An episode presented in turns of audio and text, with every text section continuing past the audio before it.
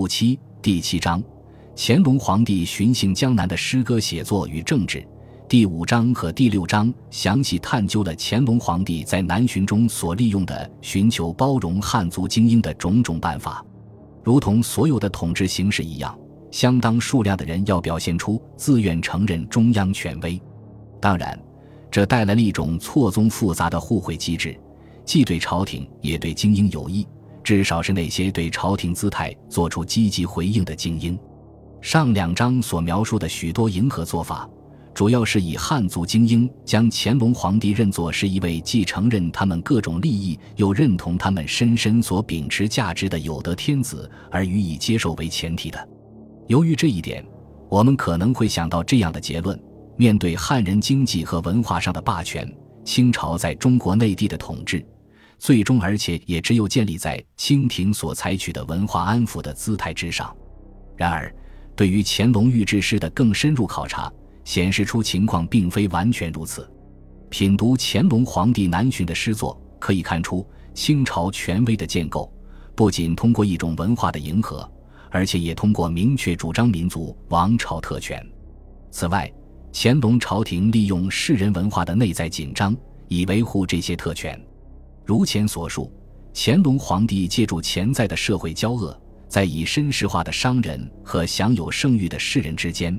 以及在诸如沈德潜和袁枚这样对立的文学家之间，以实现其利益。另一种竞争，也就是适宜的文学活动问题，使得乾隆皇帝既否认抒情论所要求的诗歌创作。同时占有服务于明确的民族王朝利益的一种替代性的诗作的声音和政治准则，在这方面，清朝统治的建构并不是简单的文化让步，无宁说是赋予了更为复杂的文化挪用和修正的机制。本章的讨论从观光问题开始，这是长期存在且未得到解决的紧张关系的一种表达，不仅存在于乾隆朝廷和汉族精英之间。而且也在汉族士人文化的内部，巡幸江南，公认的中国士人精英的基地，对乾隆皇帝意味着什么？乾隆皇帝是如何与作为风景胜地、久负盛名的江南达成协议的？其中他是如何自我定位的？如何与这一地区居主导地位的社会文化环境相妥协？他为应付极负盛名的风景所采取的是怎样的模式？